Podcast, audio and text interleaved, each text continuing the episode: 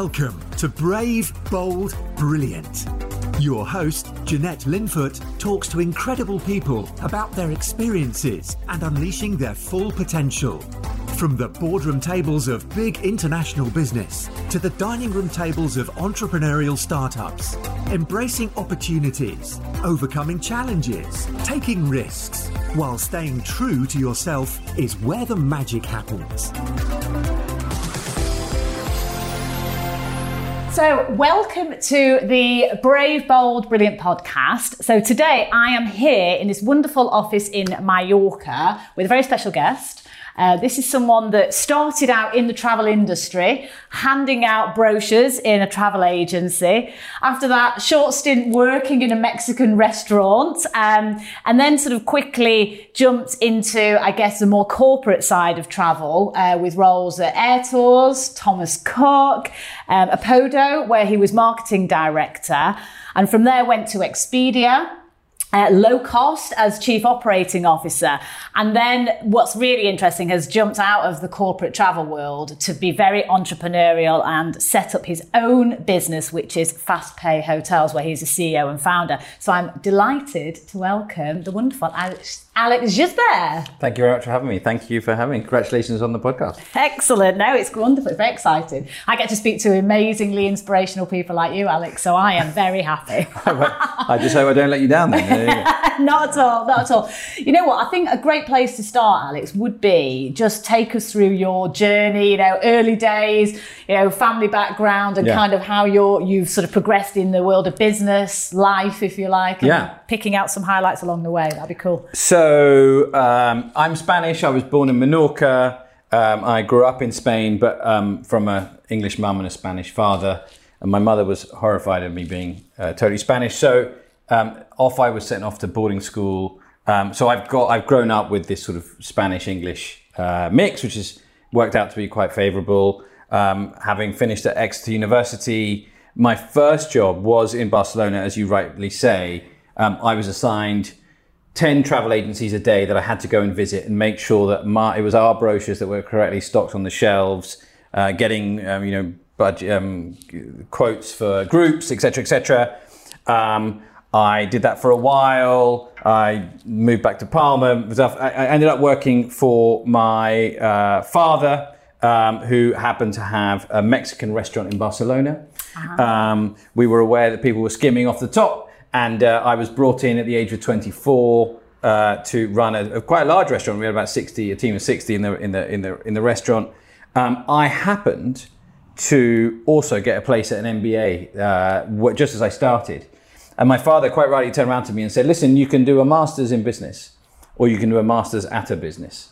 Um, so I ended up running and selling that restaurant to Pizza Express um, about three years in. It was probably their largest acquisition um, in Spain for a a really long time.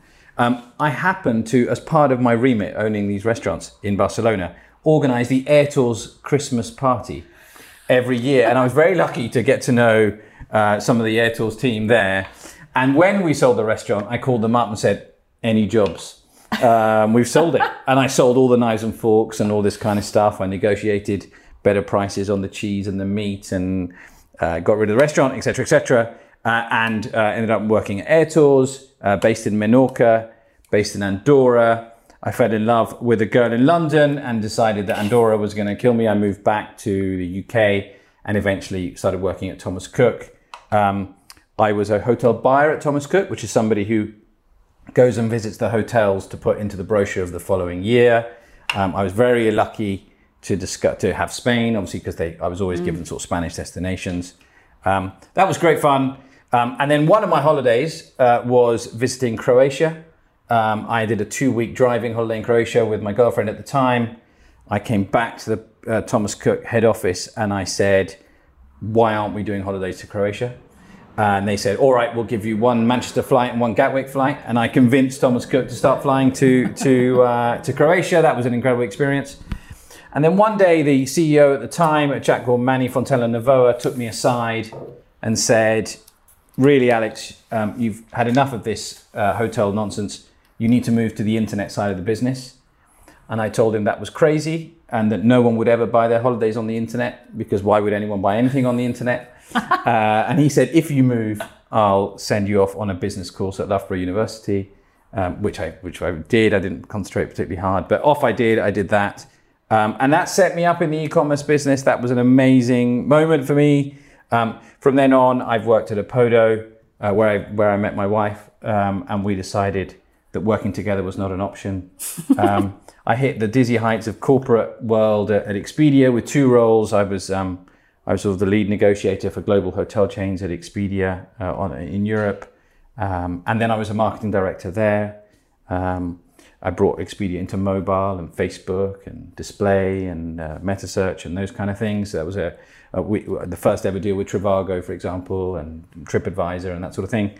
Um, and uh, I went through low cost. I'm sure uh, we, we, we, can talk about it if, if you like. And then uh, and now I'm a entrepreneur. I set up um, with a co-founder with uh, with uh, with a friend and, and and set up my own business. So I've ducked and dived in various things, mostly travel, Jeanette, but um, and a Mexican restaurant thrown in. Right?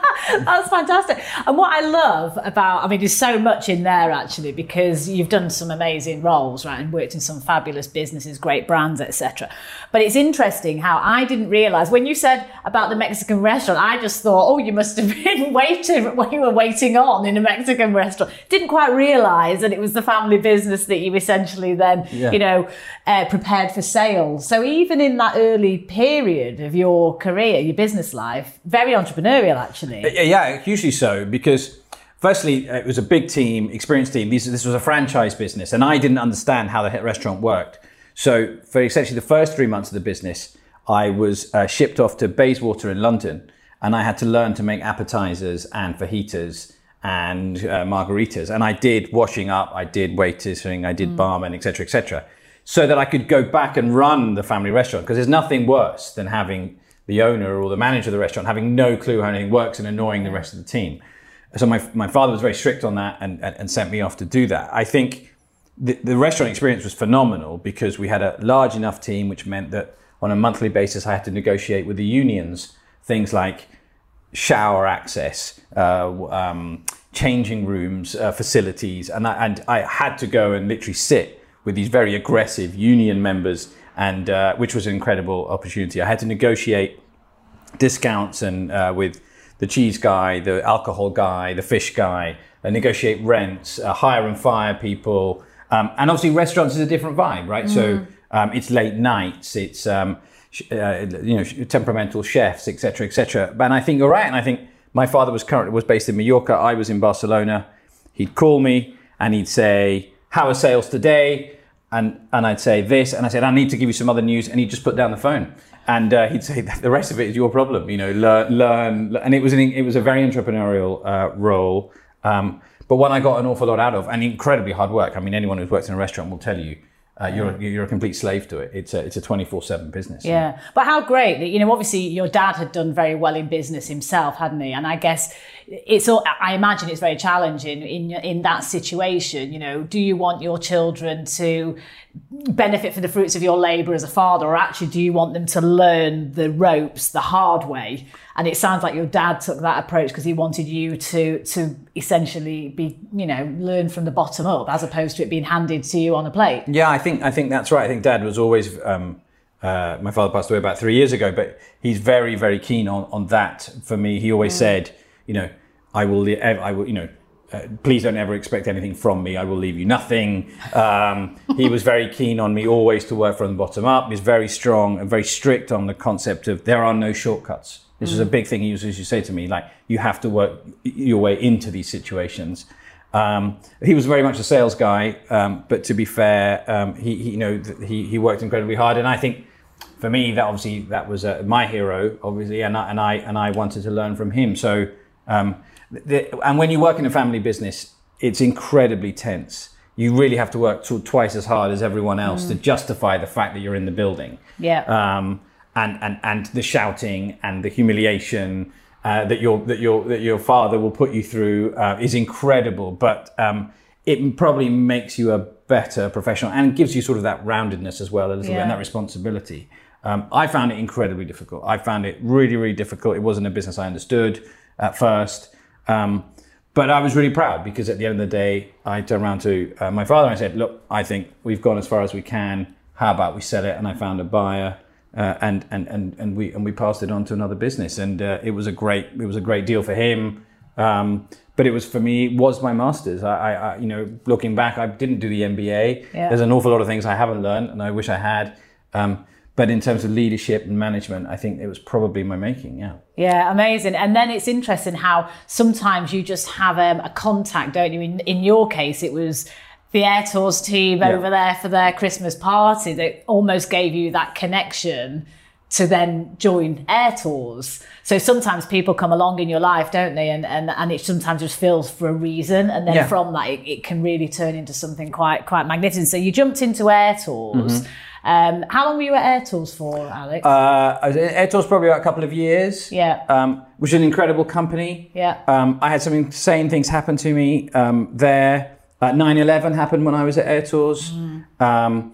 There were flight planes at the tarmac at Gatwick that couldn't go to Orlando on holiday.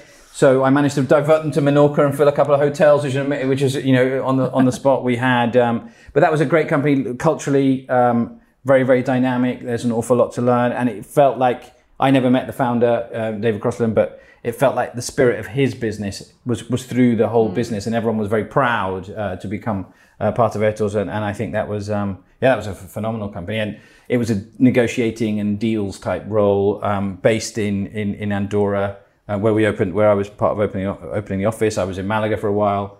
Uh, and I was also in Menorca, which is somewhere I knew. To be fair, so that was uh, that was uh, an advantage. But yeah, that was a great that great place to work. Yeah. Yeah, and, and, and it's interesting because when you've got um, a big brand behind you, like Airtours, I mean, we've both worked for big brands, haven't we, through our corporate career?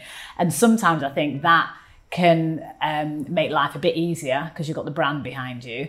But still, in the role where you're out there dealing with the suppliers, it's very much about the relationship and you, you are kind of on your own. And, and I think probably hearing your story about the Mexican restaurant, how you took the family business and sold it, uh, that must have been, that must have made the roles you had dealing with the suppliers much easier than if you'd not had that early experience. Well, certainly with Airtours, I was dealing with independent hotels, and in, very, in many cases with owners of independent hotels. And having been a pseudo owner myself Yeah. at the Mexican restaurant, I was able to talk about more than. And I think in any relationship that you're building, in any negotiation that you're having, if you literally go and only discuss the variables of what's going to appear on a contract or a term sheet, you're at a weaker position. I think Yeah. it's always best to say, so Tell me about your restaurant. Where are you buying your cheese from? Oh, that's interesting. You know what I used to do with the meat supplier? That kind of empathy Yeah. that you can have with someone, I felt has always opened doors for me later on in life. Yeah. Um, if you're able to talk to, and some hoteliers,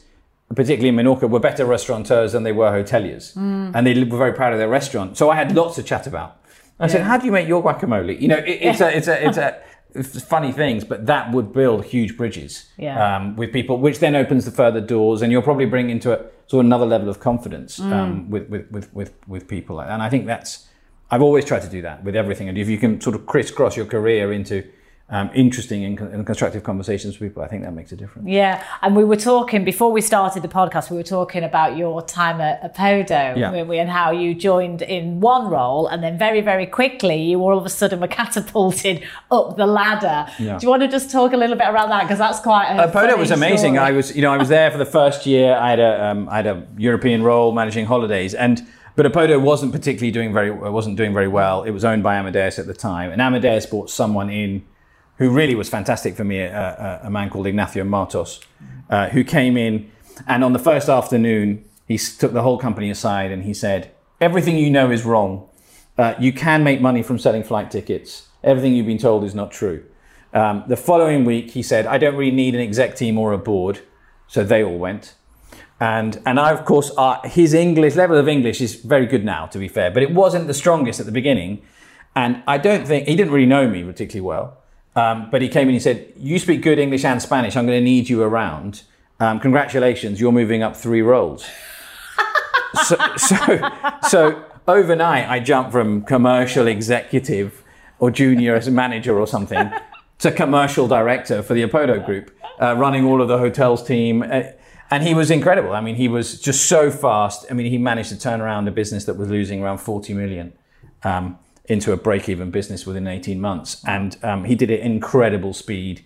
Um, and, and and I was on that journey with him, and I and it was fantastic. And I, and actually, we were very lucky. The best thing happened to me is with it, I got a job offer within the Amadeus Group, just literally the week that he joined, to go and join another uh, business um, called Traveltainment, actually to launch it in the UK. And I remember um, he said to the Amadeus team, "So you're telling me this loses, this business loses 40 million, and there's one guy that isn't any good, and you're going to take him away from me? Right? I'll, promote him. You know, I, just very lucky, very very lucky. Um, but it obviously propelled me to a, to a new profile. Um, and, and, and, and a new level of contacts and, and some really interesting decision making. And I was able to see how this man turned around this business, uh, which was then sold on awfully to the eDreams and the ODIGEO group later on. But what an, you know, just amazing transformation of a business that I was able to be uh, form party of. How did it feel at the time when, when that happened almost over, like literally overnight? What was your gut feel when he said to you, right, you're going to be the marketing director now? Um, God, I found it really daunting. I found it really daunting because to a large extent, a lot of the people I was going to be managing had been my superiors in some case and, and or people I was working alongside. So there's always that bit, isn't there? There's always that, do I deserve it? Um, but on the other hand, um, look, this business was losing 40 million. So from my perspective, I thought this was a massive opportunity. Um, and uh, to be fair, I had worked at thomascook.com before in a very small e-commerce team with 11 people. This was an e-commerce team with 70. So I was quite grounded. I understood all of the variables. So I definitely knew there were things at Opodo that were wrong. And I brought in a lot of new things very, very quickly that I learned from, you know, working with uh, the likes of people like Catherine Gershon and, uh, and Manny.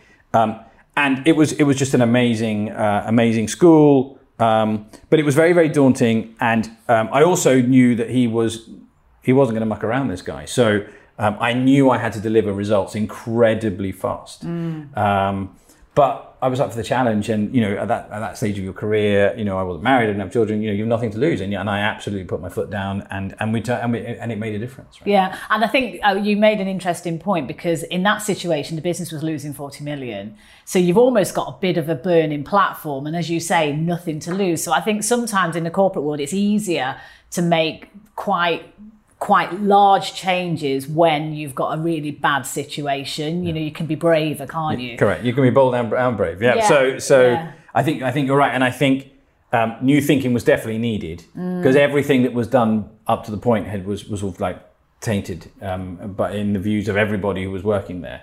So people were very very ready to accept that level of change, and and he was tasked with it with a turnaround. Um, and we put together an amazing team. There were some fantastic people. And if you look at it, people have gone on to do some incredible jobs um, that, that, that, that were in that core team at Opodo. And it was an, I, I thought it was a fantastic um, opportunity for us.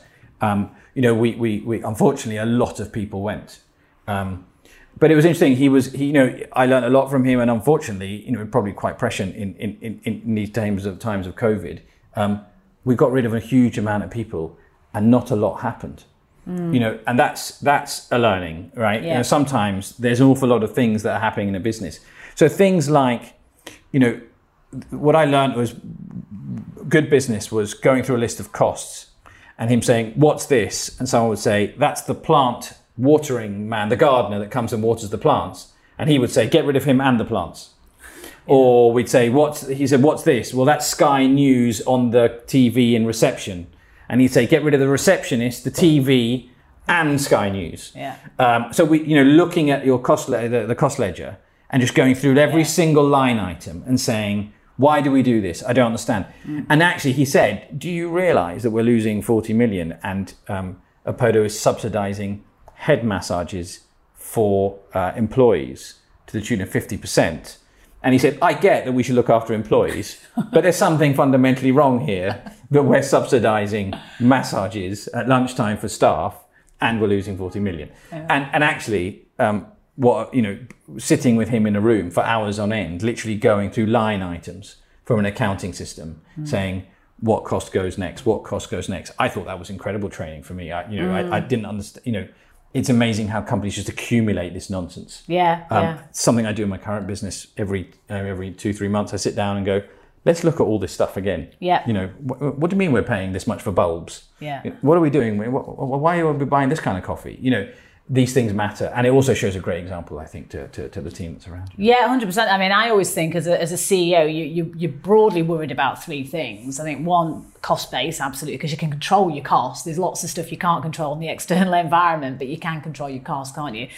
Profit and growth, Mm. clearly, and then brand, reputa- stroke reputation. And I always think if you can think on those three angles, how am I improving in each of those three areas? Then that's a good place to, Yeah. to focus your effort and, and attention. But but you're right because in the cor- in a corporate world, often you get fat, don't you? You know, you, the overhead just just and you don't even realize you're doing it. And Don't suddenly, the new normal becomes the norm. Yeah. Um, and it becomes it's quite scary actually how quickly that all happens. Yeah, I mean, I remember my time at, at First Choice when I joined and I was product director, and Dermot Blastland was the uh, CEO at the time, and, we, and Peter Long was the group CEO. I remember Dermot saying, "We've got to mow the lawn again," and that was his terminology Yeah. around, you know, come on, we've got to tackle the cost base. And I'd go, "Okay, Dermot, how much this time?" And Yeah. he'd say. 15% or, or whatever the number was but it was that regular discipline of absolutely doing that and i think with the Opodo they were in a loss-making situation with first choice at the time they were fourth in the market you know they, they were not the market leader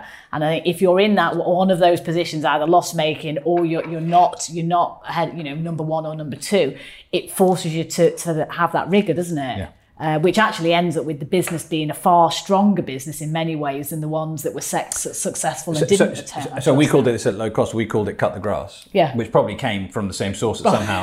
but the, I think the, the second part of that statement is, and that makes the grass come back stronger. yes. Right. Yeah, yeah. You know, the more you mow your lawn, you know the stronger it is. Like you know, cutting your hair or Yeah, Um, shaving your beard. Right. You know, it's the same. You know, the, the, roots come back and, and strengthen. And I think, um, yeah, that was an amazing experience at Opodo. I think that's that's something that, that, that that's key. Yeah. Yeah, yeah, and and and obviously, you know, Ignacio saw something in you that maybe you didn't see in yourself at the time. You know, and he, he- it wasn't just you spoke Spanish. I'm sure it wasn't because you were very successful in in the roles you were there. But that I think that ability sometimes to spot talent and to give people the confidence in themselves, even if they don't feel it straight away, um, is is pivotal. And for you, obviously, it was a massive step change in your career that was, you know, kind of catapulted you forward, didn't it? Really? He gave me a lot of responsibility very quickly, a lot of spend responsibility. We were big spenders. Yeah. Um, and I think um, it was an amazing. Uh, I think when you when you have that kind of opportunity, you've got to grab it with both hands. And I'm the kind of person that, that, that would. And and I think he was very uh, very good at just setting me tasks and then saying, "Look, I'm not really interested how you're going to get there. Yeah. just get it Just done. get it done." and actually, uh, I've I've done that in the rest of my career with the people that I've managed. Uh, he was very very good at that, and I think when you've got that many um, plates that's spinning up in the air, Mm. uh, which he already had, he'd just look at me and go, "I don't need to know. Yeah. Just go make it happen." Yeah, yeah. Um, and he'd simplify things to. He'd simplify things. You know, um, all of us spend things on e-commerce sites, right? And he had this thing about people obsess constantly, don't they, about um, buying a product, and then what you would do is you uh, right as when they when you hit the, when you get to the credit card stage, they try and chuck something else in, don't they? They go. Well done for buying a flight. You sure you don't want a hotel? Yeah. Wait. Well, every other uh, people who bought this on Amazon, by the way, also bought the batteries. Yeah. Are you interested? and he would always say to me, he said, "Look, when I go and buy a shirt, I don't. Tr- I'm not there to buy a tie. If I was there to buy a tie, I'd buy a tie. Don't try and tell me. A sh- don't try and sell me a shirt and tie." And he'd simplify things, and he would go, and he would have no, and he would say to me, "Take risks. You know, get rid of this for payment for uh, uh, this this marketing channel. Get rid of that. Get rid of this. Get rid of that. We're losing 40 million. Just take loads of risks. There's got to be a better way of doing this. No one's invented this stuff ever before. No one's done the internet before. Just go go and take loads of risks." And he was good at that. And I and I think one of the things I've always probably been quite good at is taking risks and taking chances. Um, and I, hopefully he saw that in me because he knew that I was going to try all these new things and push things uh, to probably where they hadn't been before. And that was, um, and it worked off and it, and it paid off. Yeah, it was yeah. And and that taking risks, how has that played out sort of post Opodo, you know, time in your kind of career? Well, you, you, you build a confidence, right? Because in a corporate environment, taking risks is incredibly, you know, if you put yourself out there and say, this is my idea, in a corporate environment, you could, it could spin you up the, the, the, the ladder or you could fall down the snake very, Yeah. very quickly. and I think because of the success that I had at Opodo, uh, probably a more senior level, when you get to a director level, Yeah. what ends up happening is you at some point in your career um, you kind of know that even if it goes incredibly badly, someone else will give you a job somewhere Yeah. because of who you know and what you know. Yeah. And then there's an accelerator moment, isn't there, that says, so then in your next job, be it a low cost or be it an Expedia, you'll take another risk because you know that you've got that stuff to lean on. So you take a risk, you're successful, and no one can ever take that away from you because you've, you've got that badge, haven't you, at that Yeah. point of, well done, you did it. Yeah. What then happens is that, then, that, that in your next role, in your next job, in your next venture, in your next project, you take another risk because you know you can fall back on that. I mean, unless you completely screw up something massively. Yeah. Um, but generally, I think there's a before and after moment when that, when you actually start being responsible for decisions in your career and you start taking risks, and they pay off. You've always got that, and that's why it's worth, I think, taking the risks. Yeah. Uh, because at Expedia, I was able to say, I think we should do this, and everyone looks at you and goes, "Whoa, are you sure?" You know, and they're big salaries and. Yeah. You've got big mortgages and big responsibilities, and people are desperate to take your job, and it's it's corporate, and everyone's going after each other, and Yeah. you've got to have your back covered, and, and, you know we've all worked in those kind of places. Um, but once you've taken the risk and you've been successful, you can always say, "Well, fine. Listen, if you don't want me, I'll walk somewhere else." And I, there was always somewhere else I could have gone. Um, and I think that's the that's the that's the underside of the of the risk taking that you always need to take into account. There's actually quite a lot to. There's not just the face value of taking risks and being successful. There's having that in your back pocket forever, right? Yeah, and, and it's the confidence, isn't it? It's the mind. It's a mind. It's partly mindset, isn't it? And I think you touched on a really interesting point about almost attitude to failure. That you know, even if it doesn't all go fantastically well, if you don't think of failure as failure, you think of it as learning, and actually I'll move yeah. forward Yeah. from from that point. It's it's quite because sometimes people are so petrified, fear of failure, that they never take action at all, or they never put forward the idea or whatever it might be. And I think obviously you you're very confident in yourself to be able to kind of go, well, you know what? I'm a good guy. I've got loads of experience. I've got with the credentials of everything I've got behind me. Even if this messes up, it doesn't matter because I know I believe in myself and I know I can do something great Yeah. anyway. And I think, I think, yeah, and I think I've taken that with me, and I think possibly, I mean, it sounds silly, but probably, you know, leading a Mexican restaurant probably says, well, if I can do, if I can do this, frankly, you know, I can work on this, I can try. And also, you know, there, uh, what's the worst that could happen is something I ask myself an awful lot. What's literally the worst that could happen? I'm, I'm a big believer as well. Is like um, I work in the travel industry. A lot of us work in other fun industries. But what we do isn't fundamentally that important to the human race, right? It's not. It, I, I think I'd probably have a different attitude if I was a cardiac surgeon, Yes. or a you know, or a brain tumor specialist Yeah. or something. Probably risk isn't the word that Yeah. you would that you use. But we sell holidays to a large extent. You know, chill. You know, Yeah. it- it- it- No I- one's died here. Correct. So I do think that in that context you can move forward, and then on a personal basis, um, look, absolutely, you should um, you should you should go for it because there's more to win uh, very often, and I've always taken that attitude. Right? Yeah, and, and I and I think that's absolutely spot on because I think so often people are worried about what they're going to lose. They don't think about what they're going to gain, um, and that can just totally stop people in their tracks. You know, fear of loss, fear of judgment, fear of you know, it's all quite negative very often, isn't it? Whereas actually, if you think, well, no, if I do this, I could achieve this, and that could be brilliant, you know, and I'd rather try and and maybe it doesn't work out wonderfully, but at least I've given it a go. Yeah. I've not got any regrets. I've I've given it my best shot. And you need to find that point. Yeah. You need to find that point in your life as well. yeah. and I think that partly comes with age, but I think for you, you had a lot of responsibility very young, didn't you? That probably catapulted your confidence, probably more so than a lot of other people that maybe took them a bit longer to get there. Yeah, I think you're probably right. I was very lucky with that. And I was exposed to entrepreneurship early. I was Yeah. exposed to senior manager decisions early. I was exposed Yeah. to bigger numbers early. Yeah. Um, and that does give you more confidence and it does allow you to um, it does allow you to be more confident about bigger decisions. Mm. And and also time is such a you know, the more senior you are in that corporate world, the more you're exposed to some incredibly senior people. Yeah. You know, um, you do get literally allotted 15 minutes with the CEO of Expedia, you know, who's now the CEO of Uber, right? Yes. And you better know your stuff as you walk in. Yeah. Um, it's very easy to get stage fright in that environment because you are literally being told you've got 15 minutes, make your point, get out. You know, don't lose your job in the process, right? Yeah. And you and you don't and you don't you know you don't want to leave a bad impression. Actually, you probably don't want to leave any impression to a large extent, you know, because it's because it's that level of pressure and that and it's so time everything's so Yeah. time sensitive and everything has to be incredibly efficient.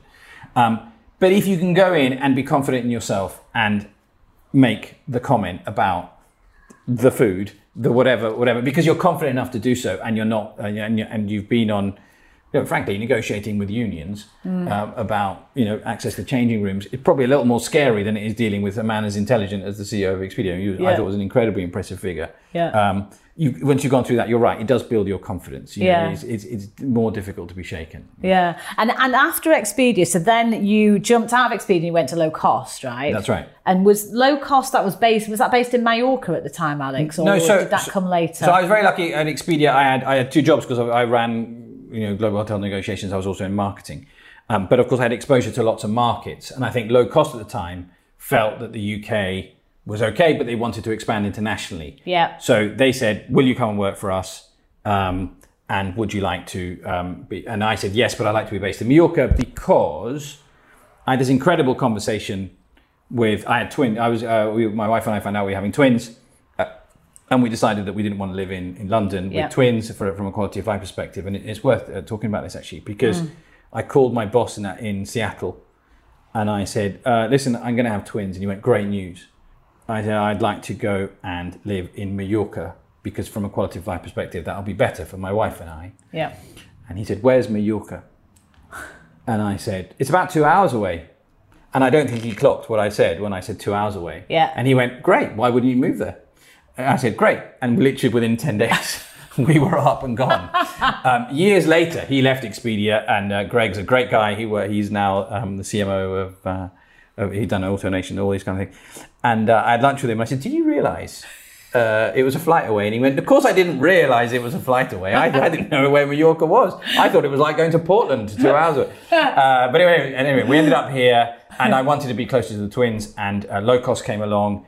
And from here, low cost set up its international expansion. Right. So I walked in on the first day, and I was essentially MD of 12 different countries where we were trying to run OTA, low cost holidays, bed bank, low cost beds, selling to the tr- trade, B, a B2B Yes. business, and a, and a transfer business called Resort Hoppa oh, yes, at the yes. same time. So I was asked to run three brands in 12 countries uh, almost immediately um, with really very little resources and hardly any cash, as, as we now know. But um, yeah, that was uh, that was a, that was a big jump, and obviously from Expedia to low cost. I mean, it was a, it was a, you know it, took some adjusting certainly. Talk about the cultural shift then, because Expedia, big American company, as we know, massive brand. Dara was was the CEO, as you say, when you were there, and then to go to long, low cost, which was probably much more entrepreneurial. Yeah. Um, obviously, you, had, you were over here with the Spanish culture Mm-hmm. aspect. How did that transition feel for you from a cultural point of view? I mean, I think, with no disrespect to the people at low cost, I mean, I've never sat in a room of such bright and intelligent people as I did as Expedia. I mean, Yeah, okay. Every one of them, I always felt was so impressive. They're all, you know, McKinsey's and, Yeah. and it's just some incredibly academic people. Um, but low cost was incredibly entrepreneurial, a lot more so than Expedia. And everything was in a hurry, everything was fast. Um, and culturally, when you're when you're short uh, on resources, your goals are much more short term. You know, Expedia projects could easily take 18 months Yeah.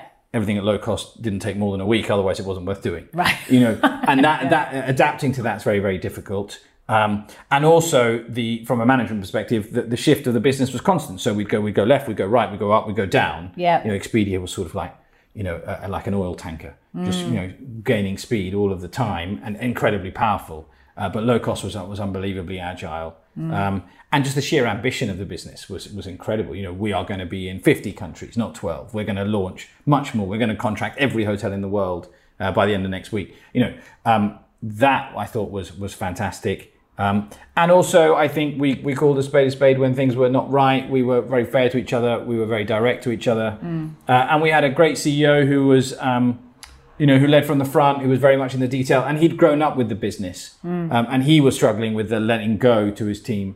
Um, but he was doing, but he, you know, certainly in the early years, the pace of growth was phenomenal, uh, and dealing with growth really hard, really, really hard. Um, um, I find that incredibly difficult now. Um, but growth, you know, it's very easy to rush cost in, rush cost out, knowing when growth is going to happen, uh, getting a team ready culturally for growth is really, really, really hard. Um, Expedia, everything was planned for. There was always resources. There was always laptops. There was always chairs and tables to sit on. Yeah. These aren't even things that people think about at low cost. Um, at at Expedia, at, at low cost, we were like, we're launching Norway. We, someone needs to get up there next week and buy six uh, six computers and find an office in Arigus because otherwise we can't even launch Norway. The license just came in Yeah. you know, r- running at that speed um, was amazing. Was amazing. Our ability to get things done was phenomenal. Um, clearly difficult for me. I found, you know, what's amazing is I think anyone who moves from a really big recognized brand to a much more less recognized brand, it was more recognized in the UK, but you know, walking into low cost in Brazil as low cost guy in Brazil, in Atlanta, in Dubai, where no one knows anything about you. Um, and people to say, you're the guy who was at Expedia before, right? Yes. What are you doing now? I'm working at low cost. What are you talking about? Don't want to know. You some of the relationships you build in business, you also realize, you know, ultimately they didn't. re- It's not as if they liked you that much. They really liked Expedia. Yeah, Right. You know, okay. and you start, and then you don't realize that when you're Expedia, you think you're the most popular guy in the Yeah. room because you are the Funny that. Yeah, funny Yeah. that. But obviously you've got the big bucks, and I was a big, you know, I had a lot of marketing uh, dollars to spend. Yeah. Um, but uh, culturally, I found that the, the growth. Is, I found it really exciting. I, it was it was a it was a re- very crazy. Um, of course, we made mistakes, but it's impossible to grow at that pace without Yeah. without failing. It's you know, you've got to get things wrong, to, and you've got to break stuff Yeah. uh, to, to to make things work. Um, but it but but it was good. And I the, the other thing I think the other thing I found with low cost is that a lot of people were there right from the beginning of the business. We were trying to move this business into 50 countries and four or five brands and really create a travel group. Um, the other thing is not everyone believed it. Okay. There was an awful lot of, particularly people, you know, so when we opened offices in Atlanta or we opened offices in Bangkok, they were fairly comfortable that low cost was, was operating in 30, 40 countries. The guys back at base in Gatwick um, were looking at us going, what are you talking about? You're all mad. Why, why would we need hotels in Vietnam? Why is this a thing? Yeah. Why should I be mapping hotels in Oklahoma? Why is this a thing? You know, we've been selling Tenerife, Mallorca, and whatever Yeah. for the whole of our lives. And I think um, um, growth is difficult by itself, but but mentally, people you know struggle to come along. And a lot of the old school of low cost eventually started leaving because they were like, "This is not where I want to work." You know, why am I Yeah. being told that uh, Brazil's now bigger than the UK? Why am I? You know, th- these kind of things. Um, I think um, it was quite difficult to transition uh, people people like that. And culturally, at Expedia, that would never have been a problem Right. because Expedia was a global focus right from right from the start. Yeah, yeah. I mean, it's and that's key, isn't it? Bringing your team with you, bringing suppliers with you, bringing you know all those relationships that are so critical for the business. So how do you convince people that this is a journey that it's worth them being on with you? Yeah. Um, and and when is it appropriate to accept that this person maybe is just in a different place and it's okay to part company? It's that's a really hard moment. yeah, And also, as an entrepreneur, definitely the team that was there right at the beginning had massive strings attached to each other. Um, when we said, "Listen, we're not going to we're going to move all of these finance team to Poland."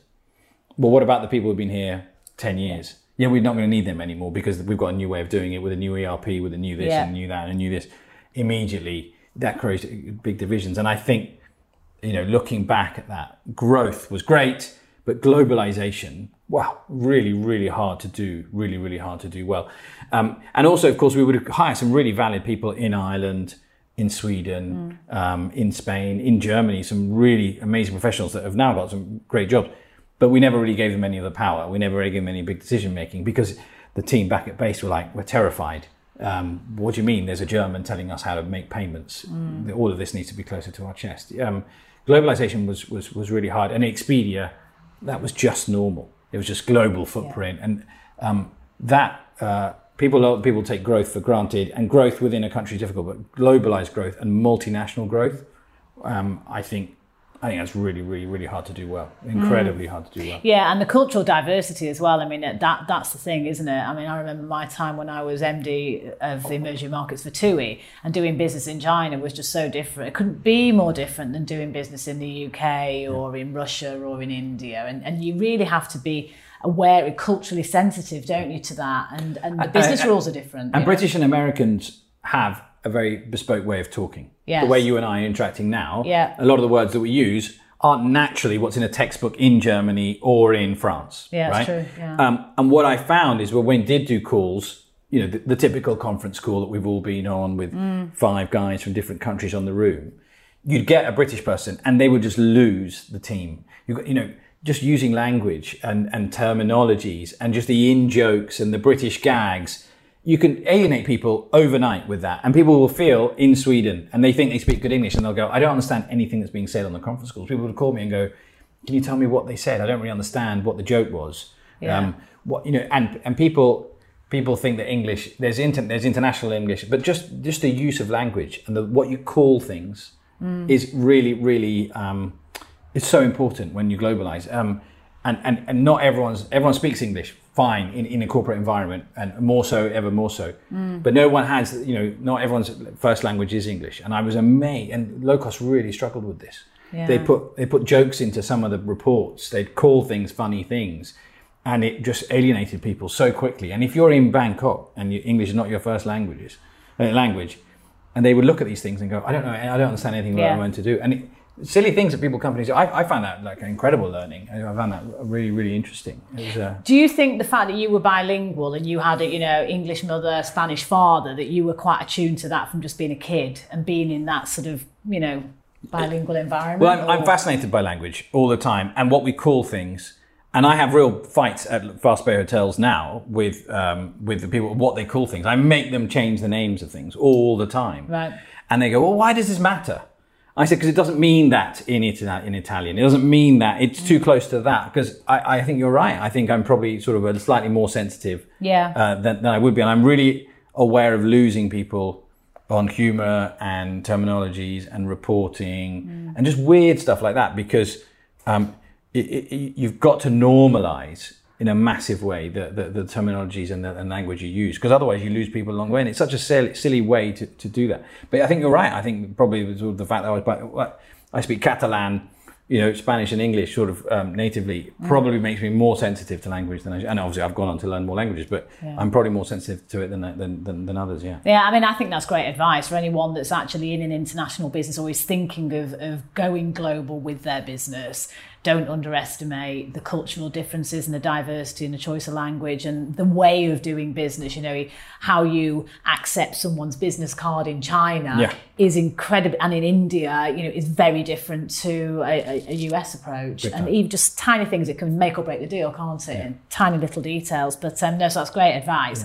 So let's talk about fast pay hotels in terms of. So you jumped out of obviously low cost. Yeah, so about two years, a year and a half before low cost eventually disappeared, I was, um, you know, I was a COO there. It was it was going great, but um, I'd learned an awful lot. I'd, I'd taken an English, a British business, um, and we'd launched it in 50 countries. We'd launched about four or five brands at the time. I'd opened about 12 offices, and it was getting interesting. But um, at my interview with low cost, I walked into the interview with the CEO, and I had a picture of a house.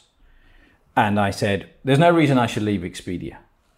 And he said, No, no, you've got to leave. You've got to join me. This is the most amazing journey of your life. And I said, Well, I want to buy this house when I leave, the day I leave low cost. And it had a massive price tag on it, right? Yeah. And he said, What are you going to do with low cost? He said, Well, one day we're going to sell it. And I said, Fine, well, do me a deal, pay me a salary, but I want to walk out and I want to be able to buy this house without a mortgage. And my wife and I really love this house. Otherwise, I'm going to stay with Expedia. And he went, Great, let's do it. So, so I was vested into the possible sale of the business, right?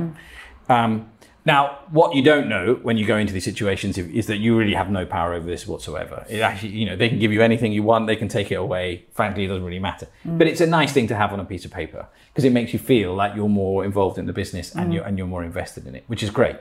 Um, I realised at some point that I wasn't going to be able to buy the house off the back of low cost. So I said, if I am going to want to buy that house, um, probably not there anymore. But uh, you know, at the time, uh, I really needed to go and set up on my own. And as you develop within your role at low cost, I realised, do you know, I, I actually know quite a lot of people. I've actually learned quite a lot of things. I've actually taken a lot of risks. I've actually made some really big bets. Um, I've actually got a really, really good team here. In fact, people who probably follow me uh, to the next place. Um, and one of those people uh, was Elodie, my co-founder, uh, my co-founder at FastPay, who I'd brought from Expedia to low cost and convinced her to move to Mallorca. And then um, from low cost, um, we were in a taxi in Madrid, and I said, "I've got this really crazy idea for this new idea," and she went, "That's the worst idea I've ever heard." And I said, "And I think we're going to call it." Uh, and then uh, about three days later, I said to her, "Do you know I've gone? I've registered the URL," and she went, "Go on." And I said, "I've called it Quick Pay Hotels," and she went, "That's a terrible name." And she said, "I like Fast Pay Hotels," and I said, "That's the other URL I I, I, I- bought as a, a, a, just in case." And she went, "Great." And then that was kind of a weird moment for the two of us, but that was someone I'd learned to trust and become a- obviously a very good friend. Um, and the two of us had had an idea, and, and off we went and set up and set up Fast Pay Hotels. But um, you took I took lots of risks at low cost, and I said these are coming off. Now I want from now on, I think I can want I want to take off more risks. Um, and I had this idea, and I and I went in and I said, listen, I want to go. I want to set up my own thing. Um, can I buy one of the businesses at low cost to get me started? And they went, are you mad? Who do you think you are? You can't buy. So in the I think in the May I went over and I said, look, I I, re- I found some capital. I said we'd like to I'd like to buy this business off low cost holidays, and they said no. I said, well, look, if I can't buy something and I'm not going to get my money, you know, uh, and I can't buy that house, um, I'd like to, um, I think I'm going to go. Well, what are you talking about? Let's talk about it. And then my wife said to me one morning, listen, go in and quit today. And I said, but we haven't done the business plan yet. She said, uh, and we haven't got the money and I haven't found the investors. And she went, look, you're not going to find it unless you quit. And I said, what are you talking about? Just quit. We'll work it out later. And, uh, and she gave me the push and she said, I'm here. We're fine. Um, so I went in one morning and said, I'm out. Here's my resignation letter. And they went, What are you talking about? And I said, I'm out. And I walked out. I said, I have no idea what happens next. Um, and and off I went, and uh, and and then eventually I set up my own business. But I needed that push. I did need that push because, um, and I needed. And then at that time I was a daddy. You know, Yeah. I was a husband. You know, the level of risk making uh, changed. But to have someone in your family say, "Listen, just go for it. This is miserable. Um, go and do something that you know you're not happy doing this. Go and do something." And I did. And uh, uh, and I had a co-founder, um, Elodie, who, who you know who gave me a really hard time, and she's you know polar opposite to me. And uh, yeah, and having a partner is, is obviously something. A business partner is something I'd never had before, and um, yeah, it's fantastic, fantastic opportunity. Yeah. I love that because what what what strikes me is is you and Julie as a team, as a unit, and it's okay. You know, it's you're the one that's setting the business up and fronting the business, but you cannot underestimate, can you, having someone in your life, both either a business partner or a life partner, that is there saying, you know what, I love you anyway. Um, it'll be fine. How bad can it be? Yeah. But don't life's too short to be unhappy doing what you're doing and therefore the time is right so just go and go and do it and i'm with you all the way no matter what happens Yeah, and I think and I think um, I was lucky with that because clearly both my wife and my business partner were, were we both you know and and um, you know we all- as you know the two families we almost went let's do this Yeah. which, which was great um, and don't underestimate it. I mean there's a lot of startup um, it's incredibly difficult Yeah. in- but there's nothing you know what, one of the real moments I think where you realize that is in the first year of operations, we couldn't afford anyone in the evenings to pick up the phone calls. So what we'd have was we'd have a mobile phone call for operational issues that we had. Uh, we sell hotels, um, hotel rooms to travel agents and at fast pay hotels, and sometimes guests will arrive at hotels and there's no reservation. So um, the phone would ring at about 3.30, 4 o'clock in the morning, and I would I can sleep through anything, and my wife would nudge me and go phone, phone, phone. So you pick up the phone, you go Fast Pay Hotels operations. How can I help you? And it's the Best Western in Portland. Uh, see, see house, uh, you know, and they call you and they go, Look, we've got a guest here, but the credit card thing won't go through. Can I have a new credit card number, please? Otherwise, I'm going to have to charge the guest. And you go, one second, please. And you put on your nicest voice and you do that. And you think, you, you know, I, so literally, and you think, you know, six months ago I had uh, two PAs, I was re- receiving 1,200 emails a day, I was managing 12 offices around the world, at, you know, a 500 million business. And today I'm trying to find a credit card, uh, credit card slip. For a, for, a, for a $69 business at the Best Western in, in, in Seattle, in Portland.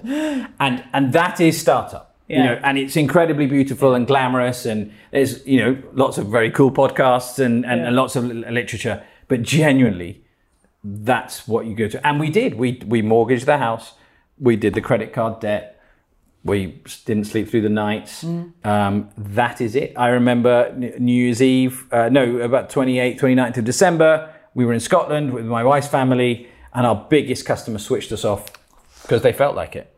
Um, and I just got on a plane and spent New Year's Eve by myself, uh, and which is miserable. You know, if anyone's ever spent Christmas or New Year's Eve by themselves, no one ever plans to do that, right? No. But you spend New Year's Eve by yourself because you know you need to be in the office sorting out these issues. And uh, th- there is some, I mean, those are real, real examples of, of, of setting up a business, but you can't do it. I've, I don't think I could have been able to do it without my co-founder, uh, without my family support, because those are really lonely moments. I mean, really, really tough. Yeah, but obviously, you know, it's all worked out fantastically well. Business is going going great, isn't it? With with fast pay. Obviously, it's tough right now. Look, I I- appreciate current situation, but Uh, that aside, Yeah, well, look, I think we're getting there. We're getting there. You've Yeah. interviewed uh, through your podcast. You've been telling me about some of the people. You've interviewed some far more successful people than us. Uh, uh, but um, we're getting there. We, we were um, the business has grown. We work with thirty thousand hotels around the world. We're in seventy-eight countries. Um, we work with fifteen thousand travel agents around the world. You know, the numbers are, are, are- good. Um, we're a profitable business, which is great. Um, and uh, as of last year, we had the incredible epic venture of, um, of, of, of securing private equity backing. So we now have uh, Magenta Partners, our private equity uh, private equity house in London, uh, who are behind the business and, and big investors in the business, um, which obviously changed everything. You know, it's a huge amount of money that was that was put into the business. Um, so yes, I think in that context it has gone well. Um, but yeah, th- those those those moments are are oh, brutal, you know. Uh, and and I look back on them now, and now it doesn't even seem like a thing, Yeah. right? Um, I do like to take ops calls every now and then. I do, you know, I put myself on a shift and say, see if I, or at least listen to them, um, because you mustn't lose that. Um, but but yeah, I went off and and I, and I took the biggest risk of all, which was which was you know put everything on the line, got a huge amount of debt, um, Yeah.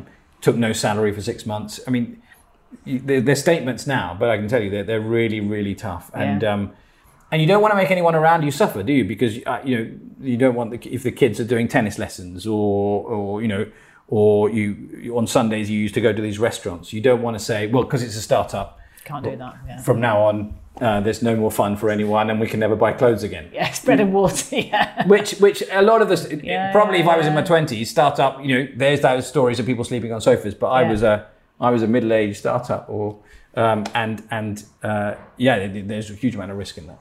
And I, but I love the fact that, that when um, you decided to quit, or when you had the encouragement to quit, shall we say, to take that brave move, that Julie said, you, you said, "Oh, I don't have the business plan. I haven't got the finance in place," you know. But you just said, "No, well, let's just make a start." So start now, get perfect later, Yeah. being a sort of the, the the kind of ethos behind that, and then you'll figure it out along the way. Uh, but better to start than not to start. And, and yes, and I think that's that's important, and I think you're absolutely right. And I think, the, and then I think if you look back now, the business plan that I would, even if I had written a business plan, it would look nothing like the business that I have today. Yeah. Right. And that's the other thing, of course. People say, "Should I set up a business? Haven't got a business plan." Uh, fine, you should probably have some level of business plan. um, but the other thing is, you should also know that the business plan that you're going to write is literally, uh, you know, and uh, there's a there's a great phrase in Spanish which is, you know, Excel will bear all all assumptions, right? It always looks beautiful on the spreadsheet. you can always fiddle it to, to, to make sure that it says what you need it to say, and it still makes sense to you, Yeah. right? The reality is.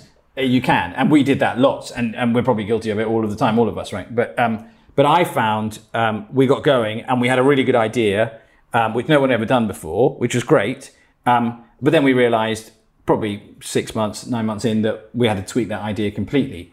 If we'd never got started, we wouldn't even got to that second point. Yeah. And you, and you, I believed, and, and I just said, this is going to make me happy. And I knew that if it went wrong, it was personally going to cost us homes and uh, and some big issues. But you, the thing that I think that I take away is you can only regret what you do. You can't regret what you don't do. And I decided that it was I didn't want to regret not having tried. right? Yeah, hundred percent. And and they, I mean, there's so much gold in everything you're saying, Alex. I just think this is going to be so inspiring for so many Well, people. no, seriously, because there's so many people that want to do something, whether it's a new business or change jobs or leave a relationship or start a new relationship. You know, all these kind of quite important decisions and choices. And there's so many people that they just they just don't. You know, they never make the move. And I think the fact that you made some really bold moves in your career throughout the whole of your career, but arguably setting up on your own being probably the biggest leap that you that you made,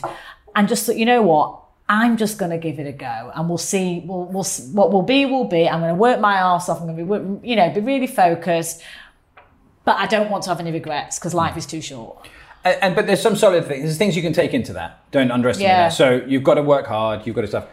Um, I've always been fairly decent. There's a lot of integrity. I Yeah. think that you take with you, and you might not be able to take the Expedia brand to your next job.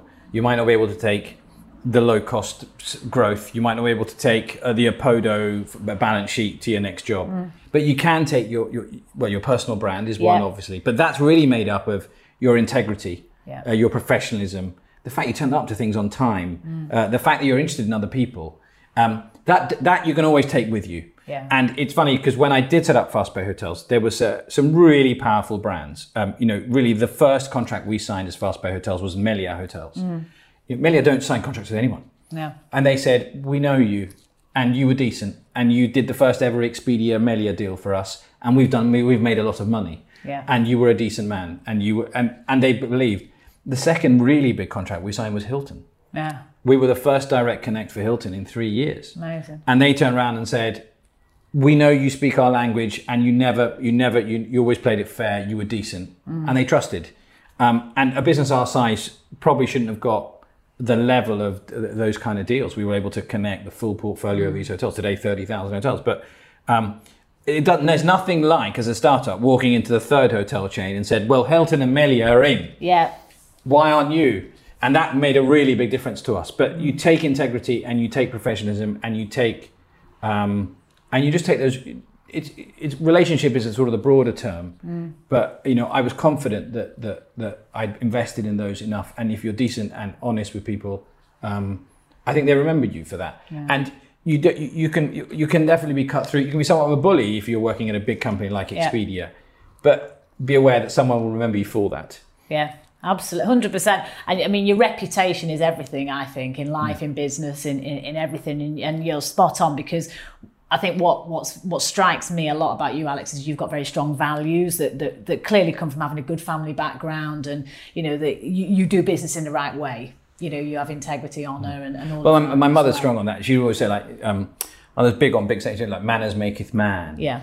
And and all of um, and mum's uh, my mother's it still is I mean, very very very strong on, on on those kind of things. And I think uh, values matter. And you you know, um, the truth will out. Uh, don't be a jack of all trades, master of none. She's got these great phrases that some, you know, and I, maybe that's a sign of age. But we all now are quoting our parents. Yeah, well, that, right? no, that's- Um, but that, that I find that you know these things matter to you, and if you take them into your work, it, it's. I've always found it very difficult to consider that being a person at home and being a person at work. There's a lot of people who are different people in those two environments. Um, I'm aware. I'm aware that that's dangerous. We shouldn't. We should never try and be two personalities. Yeah. Otherwise, that's, that's a, I don't think it's a, that's a miserable place to be. Right. Yeah, no, and if you've got personal values, take them with you to work. Yeah, no, you're right. Bring your whole self to work. Yeah. yeah, absolutely, spot on. Uh, you, I- I'm so impressed with what you've achieved, Alex. It's, it's incredible. No, honestly, it's really inspiring. I've got two final questions, if I may, Yeah. if that's all right. So, best piece of advice you've ever been given? Uh, best piece of advice. I, I, I think there was. Uh, I can't remember who told it. I think it was a Thomas Cook thing. Um, but someone said to me, and I took that through my working career in corporate. If you only ever do your job description, you'll only ever be your job description. Oh, that's great. Which I like that. I I'm like that a lot. Yeah. so you know they, they give you those things and they say here are the tasks you're meant to do. yeah, yeah. Well, great. If you do them all, you can do that job. Yeah. But imagine if you could do a couple more. The chances are you'll probably move on to something bigger. Absolutely. No, that's great. That's that's fantastic. That's great advice. And worst piece of advice you've ever been given? Um, I don't know. There's um, there was a phrase at low cost that was used an awful lot, which said, "Keep your friends close, but keep your enemies closer." um, I don't know. I don't perceive things in that way. You know, just keep everyone close. You know, I don't think it's a question of, you know, that all feels very underhanded to me. I don't think that's like that. I don't have that attitude of, you know, kill or be killed. That's not really. I, I like to compete. I'm fer- ferociously competitive, uh, but I don't need to. You know, I don't perceive everyone as enemies and friends and whatever. You just, you know, I, it's business. Yeah. You know, it's that's not the way I see it. Look, if the, if I walk away from business relationships all of the time, that doesn't make anyone an enemy. You know, I don't think of that of that of business that way. So, look, I'm not saying it's very bad advice, but it's just advice that was shot at me all of the time, and I've never perceived it as something that's relevant to um, having values, possibly uh, in, in a business. That's not something how I think. Yeah, no, fantastic. Well, Alex, you have been brave, bold, and brilliant. You are you the very much. epitome of what we're trying to achieve with the podcast. And honestly, I just think this this conversation is going to be so inspiring to so many. So thank you for taking the time. Thank you very much. Thank you very much for having me.